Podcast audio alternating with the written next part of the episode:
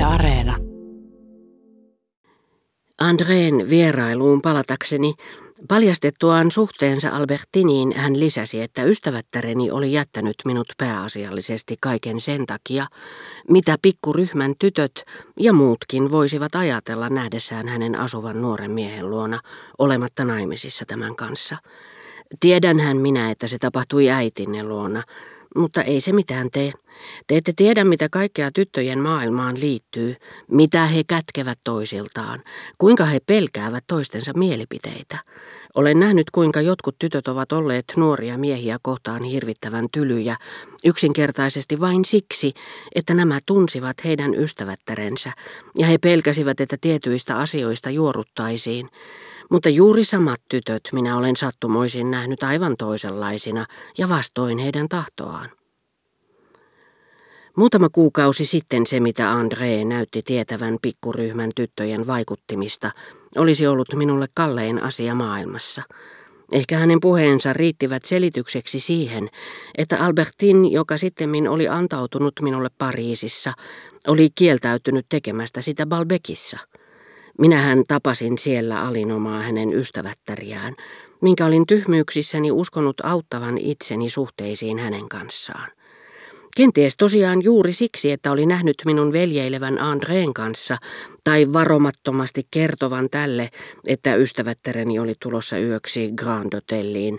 Albertin, joka ehkä tuntia aikaisemmin oli valmis suomaan minulle tiettyjä nautintoja kuin maailman luonnollisimman asian, olikin sitten muuttanut mieltään ja uhannut painaa soittokellon nappia.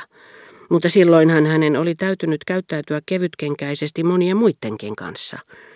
Tämä ajatus herätti mustasukkaisuuteni ja sanoin Andreelle haluavani kysyä häneltä erästä asiaa. Teittekö te sitä teidän isoäitinne tyhjässä asunnossa? Ei ikinä, eihän siellä olisi saanut olla rauhassa.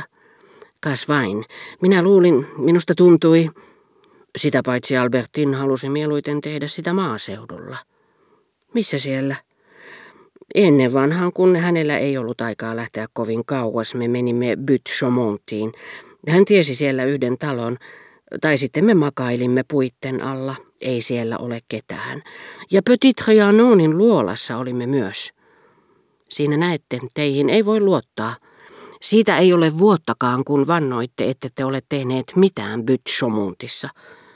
Pelkäsin pahoittavani mielenne.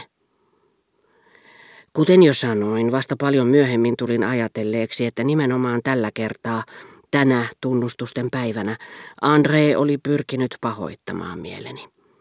Ja jos olisin rakastanut Albertinia vielä yhtä paljon, tämä ajatus olisi tullut mieleeni heti hänen puhuessaan, koska olisin tarvinnut sitä mutta Andreen sanat eivät koskeneet minuun niin kipeästi, että minun olisi ollut välttämätöntä tuomita ne välittömästi valheellisiksi. Loppujen lopuksi, jos André puhui totta, ja aluksi en sitä epäillytkään, todellinen Albertin, jonka nyt löysin tehtyäni tuttavuutta niin monen erilaisen Albertinin kanssa, erosi kovin vähän siitä nuoresta bakkantista, joka ensimmäisenä päivänä oli ilmestynyt Balbekin aallonmurtajalle ja näyttänyt minulle niin monta eri puolta itsestään, aivan kuin kaupunki, joka lähestyessään muuttelee rakennustensa paikkaa, niin että saattaa jopa kokonaan häivyttää tärkeimmän monumentin, joka kaukaa katsoen oli ainut, joka näkyi.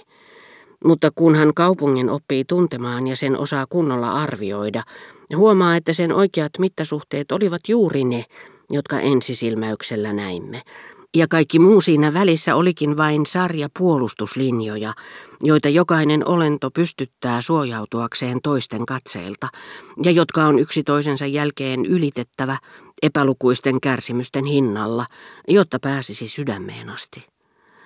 Toisaalta, vaikkei minun nyt kärsimysteni kutistuttua tarvinnutkaan enää ehdottomasti uskoa Albertinin viattomuuteen, Täytyy sanoa, etten myöskään liikaa surrut tätä paljastusta, koska tekemällä tehty uskoni Albertinin viattomuuteen oli vähitellen ja huomaamattani väistynyt, ja sen tilalle oli tullut alati läsnä oleva usko Albertinin syyllisyyteen. Ja se, etten enää uskonut Albertinin viattomuuteen, johtui siitä, etten tuntenut tarvetta, intohimoista halua uskoa siihen. Juuri halu synnyttää uskon – Emmekä yleensä tajua sitä, koska useimmat uskomuksia synnyttävät halut, toisin kuin se, joka oli saanut minut vakuuttuneeksi Albertinin viattomuudesta, päättyvät vasta samalla kun elämme. Sen sijaan, että olisin luottanut kaikkiin niihin todisteisiin, jotka vahvistivat alkuperäiset epäilyni, olin typerästi pannut uskoni Albertinin omiin vakuutuksiin. Miksi olisin uskonut häntä? Valhe on ihmiskunnalle välttämätön. Sen rooli on ehkä yhtä suuri kuin nautinnon tavoittelun, joka sitä paitsi määrää sitä. Ihminen valehtelee suojellakseen nautintojaan tai kunniaansa, jos nautintojen paljastuminen loukkaisi kunniaa. Ihminen valehtelee koko elämänsä ajan, ja vieläpä etenkin, ehkä yksinomaan niille, jotka häntä rakastavat. Vain he saavat meidät toden teolla pelkäämään nautintojemme puolesta ja tavoittelemaan heidän kunnioitustaan.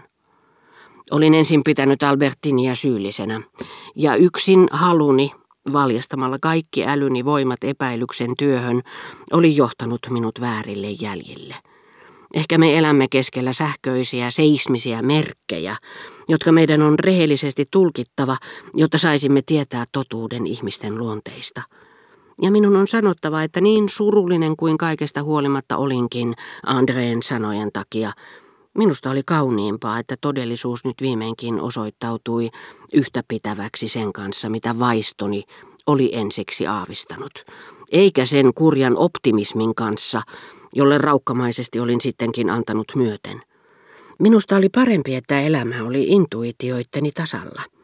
Minullahan oli ollut aavistukseni sinä ensimmäisenä päivänä hiekkarannalla, kun olin ajatellut, että noissa nuorissa tytöissä ruumiillistuivat nautinnon himo ja pahe. Samoin kuin sinä iltana, kun näin kuinka Albertinin opettajatar vei tuon intohimoisen tytön sisälle pikkuhuvilaan. Niin kuin olisi työntänyt häkkiin pedon, jota myöhemmin vastoin kaikkia olettamuksia mikään ei voisi kesyttää. Ja eivätkö nämä aavistukset käyneetkin yksin sen kanssa, mitä Block oli sanonut, silloin kun oli saanut maan näyttämään niin kauniilta, osoittamalla miten halua on kaikkialla, niin että kävelyretkilläni värisin aina, jos vastaani tuli nainen. Ehkä oli kaikesta huolimatta parempi, etteivät nämä ensiaavistukseni tulleet vastaani ja osoittautuneet oikeiksi ennen kuin nyt. Rakkauteni valtakaudella ne olisivat tuottaneet minulle liikaa kärsimyksiä, ja parempi oli, ettei niistä ollut jäänyt muuta jälkeä kuin alituinen epäluuloni ajatellessani sitä, mitä en nähnyt, ja mikä sittenkin tapahtui aivan lähelläni, ja ehkä vielä toinen jälki, aikaisempi, oleellisempi, rakkauteni itse. Ja huolimatta kaikista järkeni vastalauseista, Eikö se seikka, että olin valinnut Albertinin ja rakastanut häntä merkinnytkin, että tunsin hänet koko rumuudessaan? Eikö silloinkin, kun epäluulo torkahtaa, rakkaus ole yhtä kuin sen pysyvyys, sen muutos? Eikö se ole todiste selvänäköisyydestä, todiste, jota rakastaja itse ei ymmärrä, koska halu, kohdistuessaan aina siihen, mikä meistä eniten eroaa, pakottaa meidät rakastamaan sitä, joka tuottaa meille eniten kärsimyksiä.